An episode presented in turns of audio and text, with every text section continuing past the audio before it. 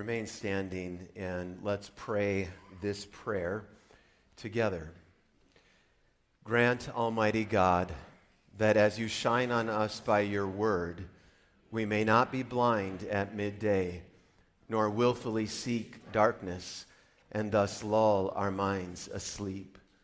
But may we be roused daily by your words, and may we stir ourselves up more and more to fear your name, and thus present ourselves and all our pursuits as a sacrifice to you, that you may peaceably rule and perpetually dwell in us until you gather us to your celestial habitation, where there is reserved for us eternal rest and glory through Jesus Christ our Master. Yes, and very amen in Jesus' name. Amen. You may be seated. Turn with me in your Bibles, if you would, to Psalm 88.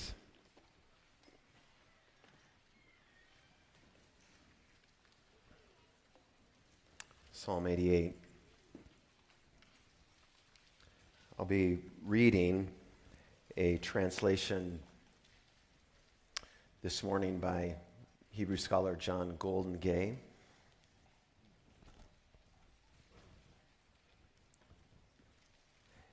It has been said by many through the ages that there is no sadder prayer in the Psalter. And I, I like your amendment to the sermon title. Brother Jim, a desperate cry from the grave. Psalm 88. A song, a composition, the Korahites, the leaders, on pipe for affliction, an instruction from Heman the Ezrahite. Yahweh my God who delivers. By day I have cried out, by night before you. May my plea come to your attention. Bend your ear to my shout, because my whole person is full of trouble. My life has arrived at Sheol. I have come to count with the people who go down to the pit. I have become like a man without strength, an outcast among the dead like people slaughtered, lying in the grave, of whom you have been mindful no more when they are cut off from your hand. You have put me in the deepest pit, in dark places, in the depths. Upon me, your fury has pressed down with all your breakers. You have afflicted me. You have distanced my acquaintances from me and made me a great abomination to them. I am confined so that I cannot go out. My eye has become dim through affliction. I have called you, Yahweh, each day. I have stretched out my hands to you. Do you work a wonder for the dead? Do ghosts rise to confess you? Is your commitment announced in the grave? Your truthfulness in Abaddon? Is your wondrous act made known in the darkness? Your faithfulness in the land of forgetting?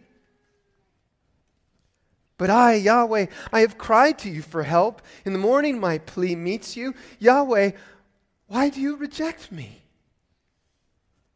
Hide your face from me. I am afflicted, dying since youth. I, I have borne your terrors. I despair. Your acts of fury have overwhelmed me. Your acts of terror have destroyed me. They are around me like water all day long. They've surrounded me altogether. You have distanced friend and neighbor from me my acquaintances, darkness. This is the Word of God. Would you pray with me? Father, may the words of my mouth and the meditation of my heart be pleasing to you, O Yahweh, our rock and our Redeemer. Yes, and very amen. In Jesus' name.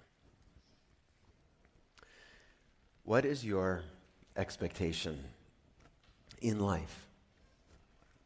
What is your expectation from life?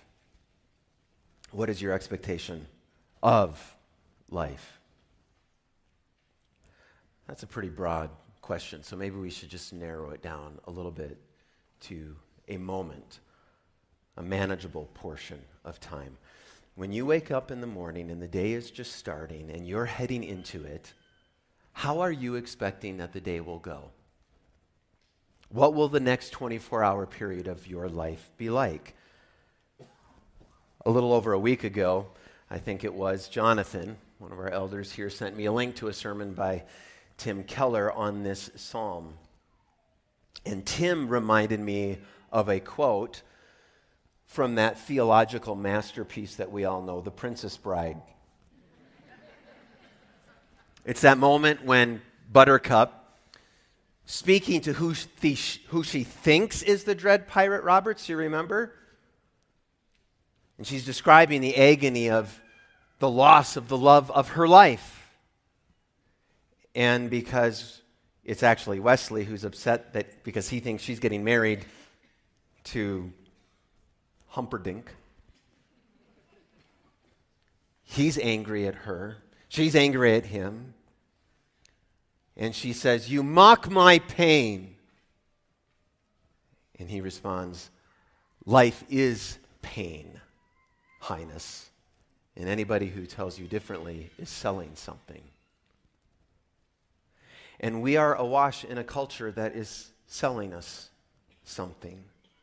Namely, that life can be, that life should be pleasure and ease and comfort and safe, anything but pain. And we are so awash in this very powerful system of belief that often, without even realizing it, I think our expectations are transformed. We awake each day believing it will be a good day, a great day, the perfect day. We expect that. Even further, for many of us, that expectation grows into a belief that we deserve that. Maybe because of the way that we live our lives. Maybe that's why we believe we deserve that. The things that we've done for others, our charity, our generosity, our good deeds, our Bible reading, our church involvement. We've done all the things we should. Goodness, we've believed in God. We're disciples of Jesus. We give to his kingdom and seek his kingdom and try to bring about his kingdom. And so these are the expectations that we have of God. We're good. God is good. Life should be good. Because good things happen to good people from a good God. And if bad things come, if pain comes, then he'll take care of it.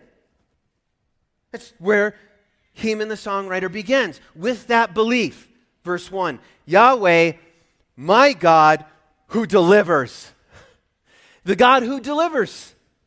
The God who saves. I mean, easy on one hand to believe, right? Because, because look at the Old Testament. It is filled with stories of the God who saves. The pinnacle of which, right, is the great proof of his delivering power, Israel being saved from Egypt. The story they would go back to again and again and again. God's power in plagues, his wondrous acts of a pillar of fire and cloud, the splitting of the Red Sea, water from rocks, quail from the skies, manna from the ground. Deliverer. But always isn't the dread pirate Roberts right that life is pain? That even for Christians, it can be really dark, that it can go poorly, that even if you're doing everything right and just the way that you should, that life can be really, really hard.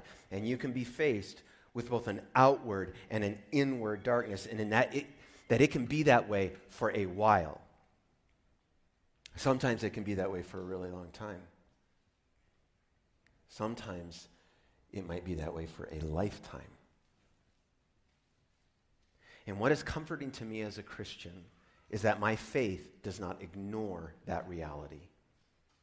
That my faith is real and can stand honestly and admit life is pain. Maybe not always in totality, but life is shot through with pain. And my faith doesn't naively ignore that. My Bible doesn't ignore that reality. Psalm 88 is here proving the point. And while the first part of verse 1 is true that God is a deliverer, and while in some degree the songwriter believes that, what makes this psalm so sad is that it isn't helping him all that much in his pain. Rather, it's highlighting his pain. Because in his current experience, God is not acting like God. For much of the rest of the psalm, I think, is a it's almost as if he is piling up evidence that God is not a deliverer. In other words, if you are the God of salvation, and you are, why aren't you acting like it? Prove it. Save me. Please. Just save me. Why aren't you saving me? Don't you even care? By day I have cried out to you, by night before you. Herein lies the essence of lament. Though seemingly rejected by God, he will not cease to pray honestly. He does not cease to pray, which, while it would seem helpful for a moment, it also speaks to the horrible truth that he is not being delivered. He is suffering unceasingly, day and night, night and day, every moment. And he is seeing no, no change in his condition no response to the prayer to make it stop. His whole person is full of trouble. He is absolutely overwhelmed through and through. There is no part of him or in his life that remains untouched by pain. And the pain is so intense, he is near death. His life has arrived at Sheol, a realm where Jews believed that God did not operate and where God was absent. He is the proverbial dead man walking. And his his anguish is accentuated by the sense that not only is God absent from him, it seems that he is absent from God. God has forgotten him. He is an outcast among the dead, of whom you have been mindful no more. And that conclusion seems to only add to his physical torment because he feels the mental and emotional anguish of being abandoned and forgotten by his God. There is absolutely no activity from God coming to him on his behalf. Or is there? Because he thinks about that for a moment. And as he rises in mental anguish, the thought strikes him wait a second, God is in control. So if my life is filled with so much pain, it must be, in fact, that God isn't being inactive, He is actually being active in causing my suffering. You have put me in the deepest pit. Depression you have put me in the dark places in the depths. Upon me, your fury has pressed down. Punishment, maybe? With all your breakers, you have afflicted me. You have distanced my acquaintances from me. Isolation, he's feeling isolation. You have made me a great abomination to them. I am confined so that I cannot go out. He's, he's trapped in a cocoon of his pain. Have you ever been in so much pain that you just didn't want to be around anybody? Felt trapped by it. My eye has become dim through affliction. Probably crying so much that he just can't even see straight.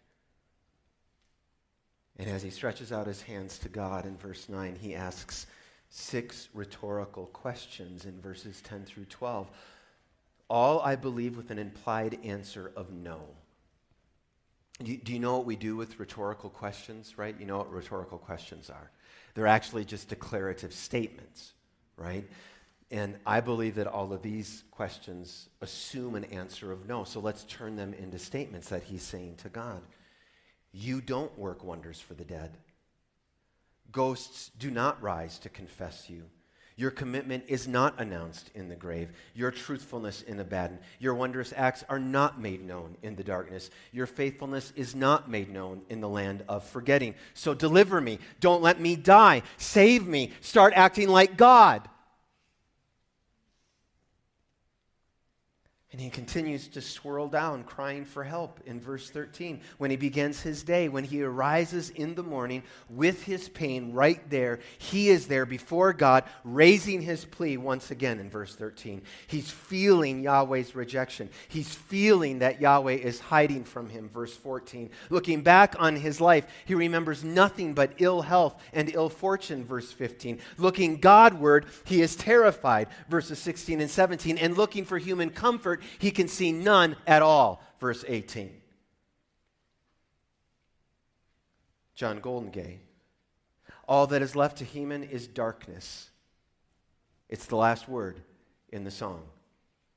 All hope, all light, all friendship, all fellowship, all companionship have been removed from him.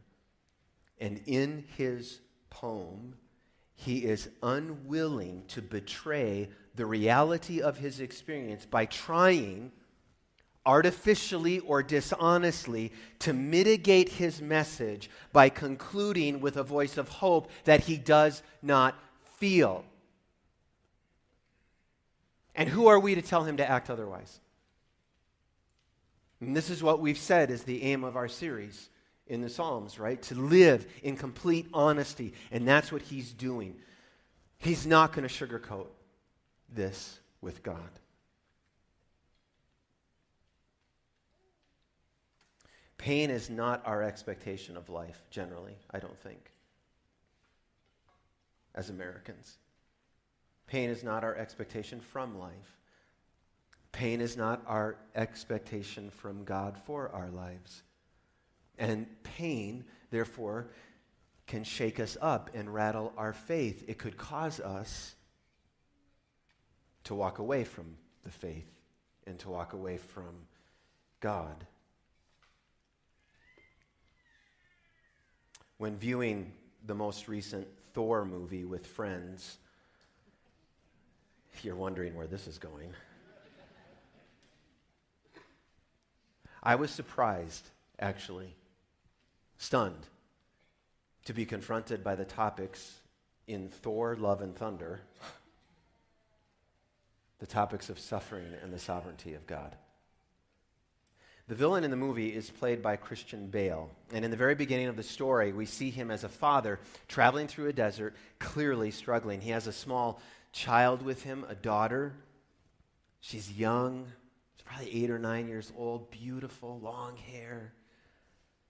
And she is suffering with her father from hunger and thirst. They're, they're caked with dust as they're struggling to make their way through this desert, burning in the sun. And Bale, his character, is crying out to his God, crying out for salvation, crying out for deliverance for him and for his little girl, who at this point he is now carrying.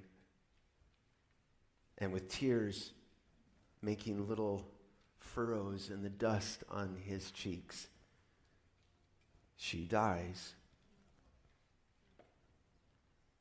He continues to stagger forward, carrying her lifeless body through the sands, and he comes upon an oasis he makes his way through the greenery and the beauty to a cool pool where he plunges deep under the water, breaks the surface, gulping in just refreshment in life. And then he crawls over to the, to the shore of this little cool pond, and there's piles of fruit, and he just goggles, gobbles them up, getting nourishment and strength. And as he's doing that, the camera pans back and he hears a voice this celestial looking being sitting there on a throne watching him.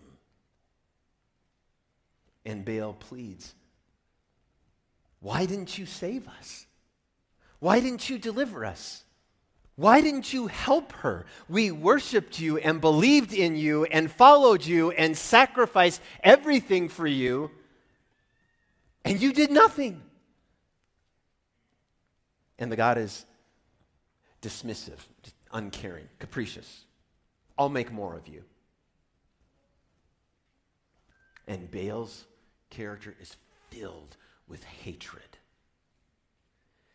And a gift of evil rises in the midst of a garden. A sword. And Bale becomes the God killer and goes on a rampage to kill all the gods in the pantheon. Because why should you be believed? You don't help us when we cry in our pain. So there I was in the first 10 minutes of a Marvel movie, being confronted with what I can only believe is the director's belief and the writer's belief about the value of belief of the gods, of our one and only true God, Yahweh. And they are addressing an important question for our culture, for which we must be ready to answer for ourselves and for our culture.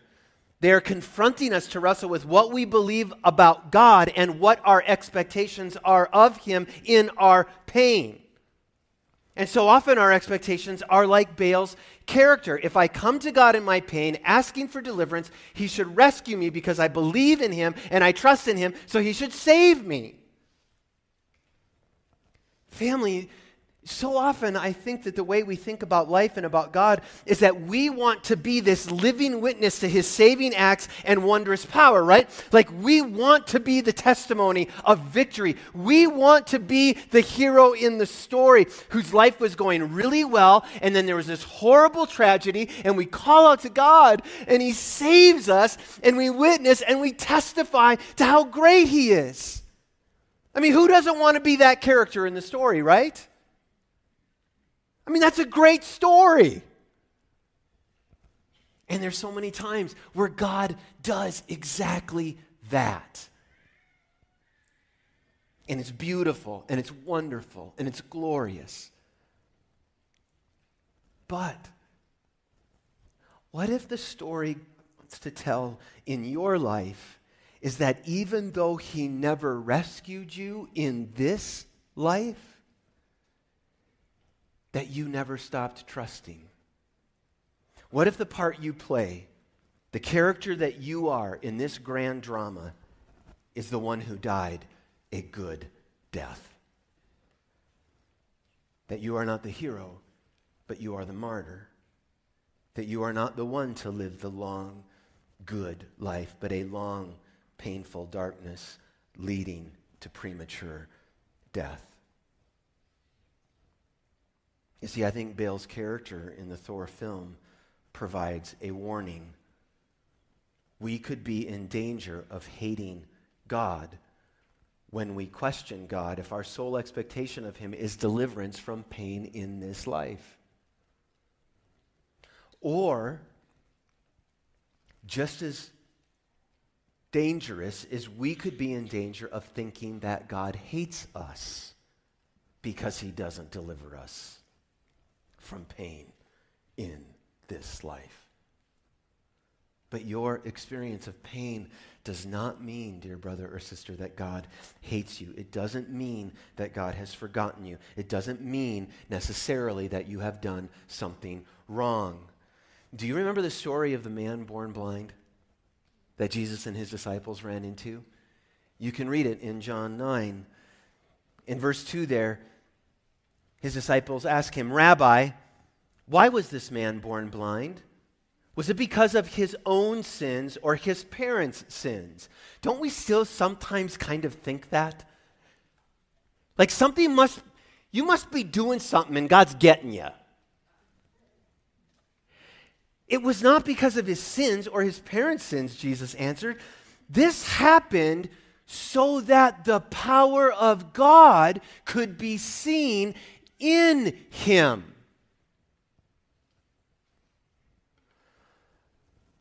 I've had the privilege of visiting Washington, D.C. a number of times, and one of my favorite things to do in Washington, D.C. is to go to the National Gallery of Art. And I love to go into the gallery and find one of the, they've got like, anybody ever been to DC and the Smithsonian and those national galleries? Like, they have these ginormous paintings. And I love to find one of these ginormous paintings and sit in front of, like, they'll have benches in front of them, right, where you can sit and kind of look and study and meditate on the painting. And I love to just sit and stare for like 30 minutes. And it's just amazing all the things that you start to see in a painting when you sit and stare at a masterpiece like that. You see these these giant swooshes of like bright color and, and vivid lights and that have been placed there with intentionality and care by an artist in a way that I just can't fathom or could do myself. But what you also see are these swooshes of, of black and, and gray and darkness in the painting. And what you begin to realize is that all of it is needed for the beauty of the whole the bright and flashy and vivid, and the dark and somber and gray. You see, I always want to be the dark or the bright, really flashy colors. That's what that's the role I want to play. Because they're the parts that pop and look beautiful to my eye. But what if we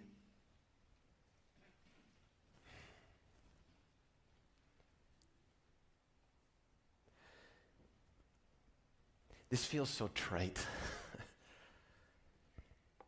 it's hard to say because I know that some of you are in pain here this morning.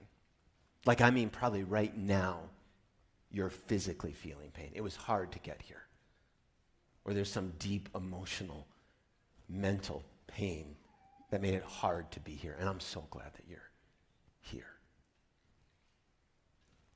And so it's really hard to say to you that what if for a season, or maybe even a lifetime, you're the, the dark bits in the painting? And there's something really, really important I want to say to you as you think about that. And it's that the only way that I think that you can face pain, maybe extended seasons of pain and darkness, like we are seeing and hearing from this psalmist, is that you have to have a bigger vision and a bigger view of life and death and life after death. You see, theology matters, family, to the everyday. Theology is practical by definition. Don't let someone say, I'm not a theologian. You are all theologians. Every one of us. And if we're going to weather the storms of pain, we are going to have to construct pillars of belief that go deep down before the storms come. So that the belief there will hold us fast when all else gets swept away in our lives. We have to have a longer view than just the little dot of our existence in this age. We have to be thinking about the long line of eternity and infinity. I mean, draw right now, if you've got paper, a long line, and then draw a little dot like that. That's this life, right? The Bible tells us we're just a vapor that's here and then it's gone. So that even if we're playing the dark bits, it's just for this little dot on this infinity of a line that stretches out throughout eternity. And in the pain, that's hard to see. So you got to get that in here before the storm comes. We have to understand how that dot of our present experience relates to a life that is eternal. It's why Pastor Jim read from Second Corinthians for us this morning because Paul understood this. He knew what it was like to experience pain. I'm sure you all have read, if you're familiar with the Bible at all, you have read 2 Corinthians 11, the famous list of Paul's suffering and pain. But don't forget that he began that same letter by recounting his pain. 2 Corinthians 1, verse 8. We think you ought to know, dear brothers and sisters, about the trouble that we went through in the province of Asia. We were crushed and overwhelmed beyond our ability to endure. Just like I love about the psalmist, I love this about Paul because I grew up thinking Paul as kind of like this Superman, right? Like he had rippling abs and like huge biceps, and he was this guy who could just take on anything. I mean, he planted churches across Asia. They put rocks on him. He just rose up like he was such a stud. And he says here, we thought we would never live through it. We expected to die. Does that sound like the psalmist that they were at the edge of the pit and at the edge of Sheol? But as a result, we stopped relying on ourselves and we learned to rely only on God who raises the dead. Paul was able to see a purpose in his pain. And it didn't result in destroying his belief, but in teaching him that belief was all he had.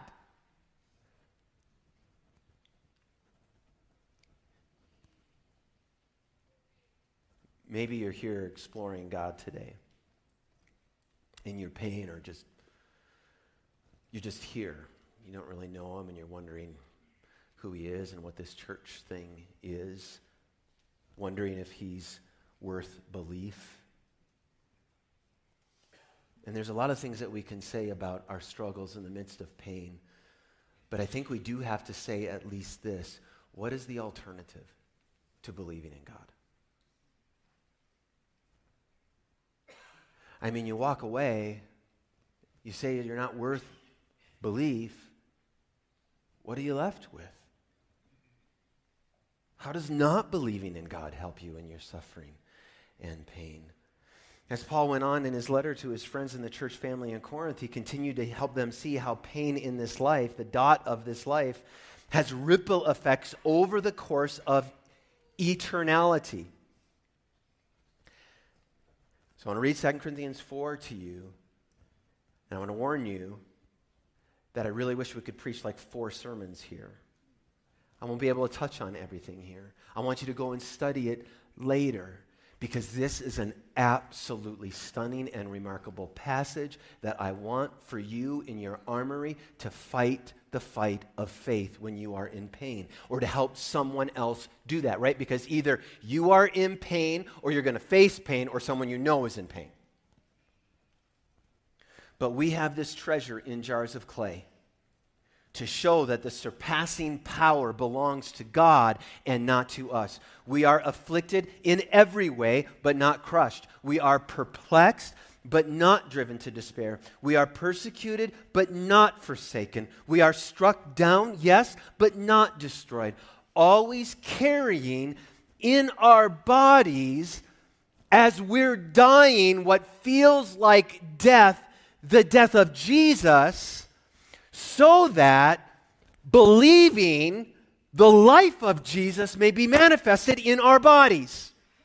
For we who live are always being given over to death for Jesus' sake, so that the life of Jesus may be manifested in our mortal flesh that is in pain. So death is at work in us, but life in you. Life in you. Do you see what he's saying there? Part of why you may be going through pain is to bear in your body the death and life of Jesus. And the way that you are living that suffering out is speaking and proclaiming in itself the gospel of Jesus to someone else. Because they see oh, you're not giving up on him and you're not walking away. And so he says, right? So he's like, he's with them here. Come on, stay with me, Corinthians. Since we have the same spirit of faith, according to what has been written, I believed and so I spoke. So we also believe and so we speak. In other words, speak honestly. Talk this out, talk it through. Knowing that here's, here's how we're going to speak. Knowing that he who raised our Master Jesus will raise us also with Jesus and bring us with you into his presence. You see what he just did there? Dot in line. This is hard right now. Like you gotta, it's like out of body experience, right? Like sometimes what we gotta do, listen to me now, look at me. We gotta, our soul has been purchased by Jesus. We are safe in Jesus. So we might, we gotta kind of step outside sometimes and go, whoa, Matthew's in big trouble right now. He's, wow. But I'm okay. And I'm gonna be okay because I'm gonna die and I'm gonna be with Jesus one day, and so are you. We're going to make it through, what, how did the old Puritan say it? This mortal coil. And it is all for your sake. Our pain, remember what he said in chapter 1 our pain is all for your sake, so that as grace extends to more and more people, this grace of this testimony of how we're walking through this death of Jesus, life of Jesus, it will increase thanksgiving to the glory of God because people will see you and they will believe with you. So we do not lose heart. Though our outer self is wasting away, our inner self is being renewed day by day. For our momentary lightness of affliction is producing for us an absolutely incomparable, eternal weight of glory. See what he did there? Momentary lightness of affliction, eternal weight of glory. And he doesn't just say, it helps you think about that eternal. Do you see what it says? It produces for us an eternal weight of glory. So there is something about my suffering in this moment, this momentary lightness of affliction, that has an impact and ripple effect throughout eternity, increasing the weight of glory. Not just now, but that I'll experience then.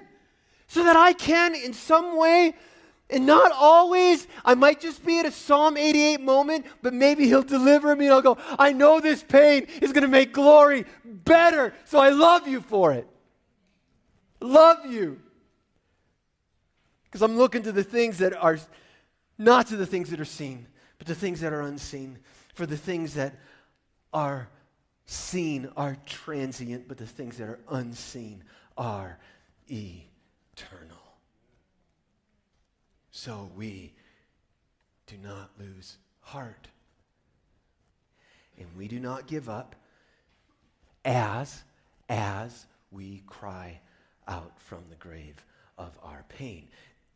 Paul even says it in 2 Corinthians 1:11, keep praying. Would you please pray for us? Because praying helps. Even praying like this in Psalm 88. A kind of praying that may sound like giving up.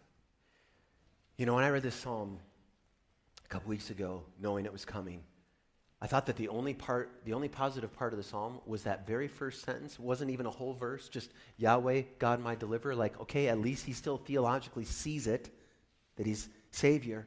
But then you know what I realized? The whole psalm is a positive note because he's still praying. And the fact that he's still speaking to God shows he hasn't given up completely yet. It shows that belief isn't dead. I hear you, girl.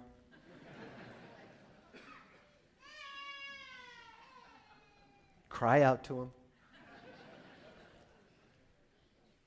You know, I believe that praying like this has made its way into the Bible because God was pleased with it.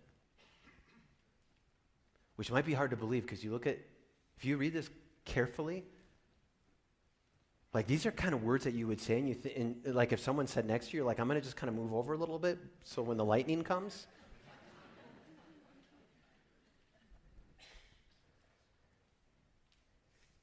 we might look at this prayer and be tempted to critique it.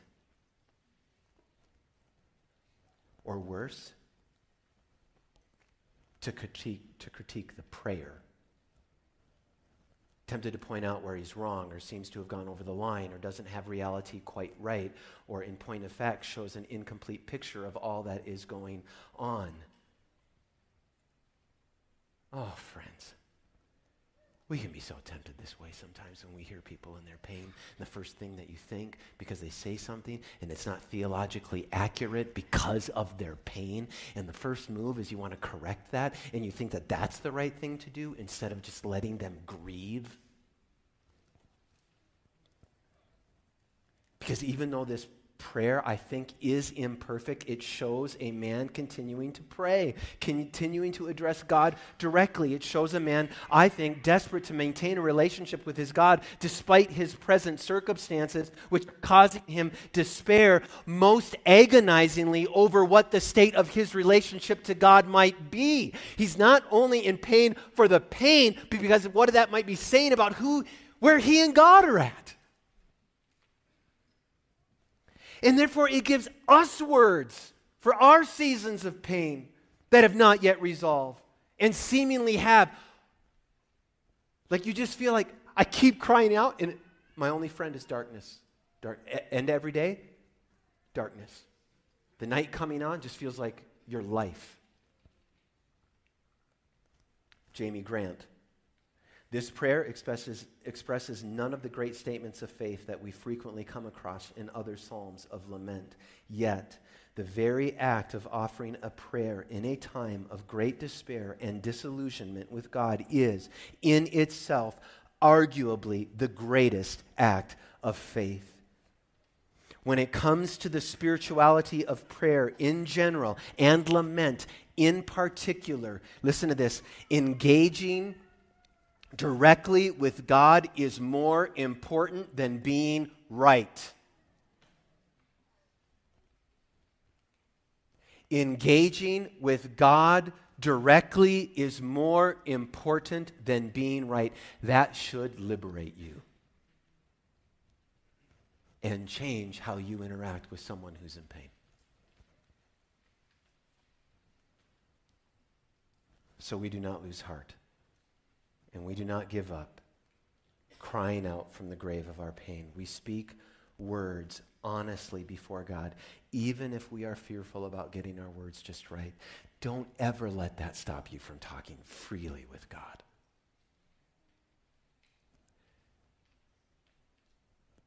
We shouldn't get ticked at God. It's not right to be angry with God. But not trying to work through that doesn't help you. Because you know what? If you just think, like, I'm holding that in my head, right? Like, he knows. he knows that's there. So speak honestly with God. In no small part because this is what Jesus taught us. See, Jesus taught us about right expectations. If anyone deserved to wake up each morning and expect good to coming to him because he had been good and was good, it was the Son of God. Amen? A good man expecting good things from a good God. He was the best human ever. But do you know what Jesus expected? Pain. He expected acts of fury from his father, acts of terror, all of his breakers on him. He expected rejection and affliction. He expected the father to hide his face while on that cross, to be utterly forsaken and seemingly forgotten. And even then, he did not stop from crying out at the very edge of the grave, My God, my God, why have you forsaken me?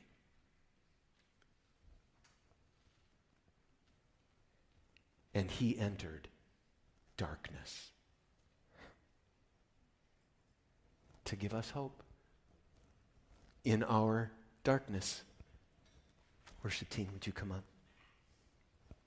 And the life and the death and the resurrection of Jesus.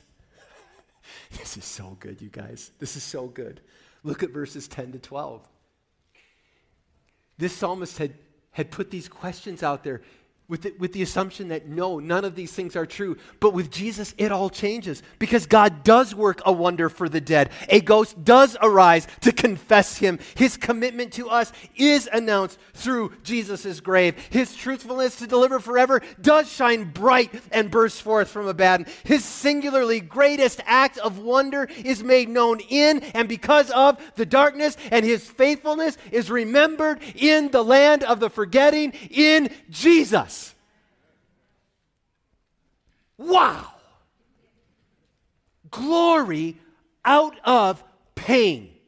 A momentary lightness of affliction producing an eternal weight of glory beyond all comparison. So that believing in Jesus, and you can believe in him today if you haven't, just come to him with the empty hands of faith. Just say, I, I believe in you. He will pull you through all your pain into glory. There is a person in history who is a lot like Bale's character in that Thor movie. You know about him. His name is Job. He lost not one child, but many, and everything else besides. And when he cried out, things only got worse. And do you know what he said? The, it's recorded in the book of Job. Though you slay me, I will hope in you. So maybe you have felt broken and torn apart and forgotten by God. And even though you are here this morning, your heart feels far from Him because of those situations. But come, return to the Lord. Sing a song to the one who is all you need.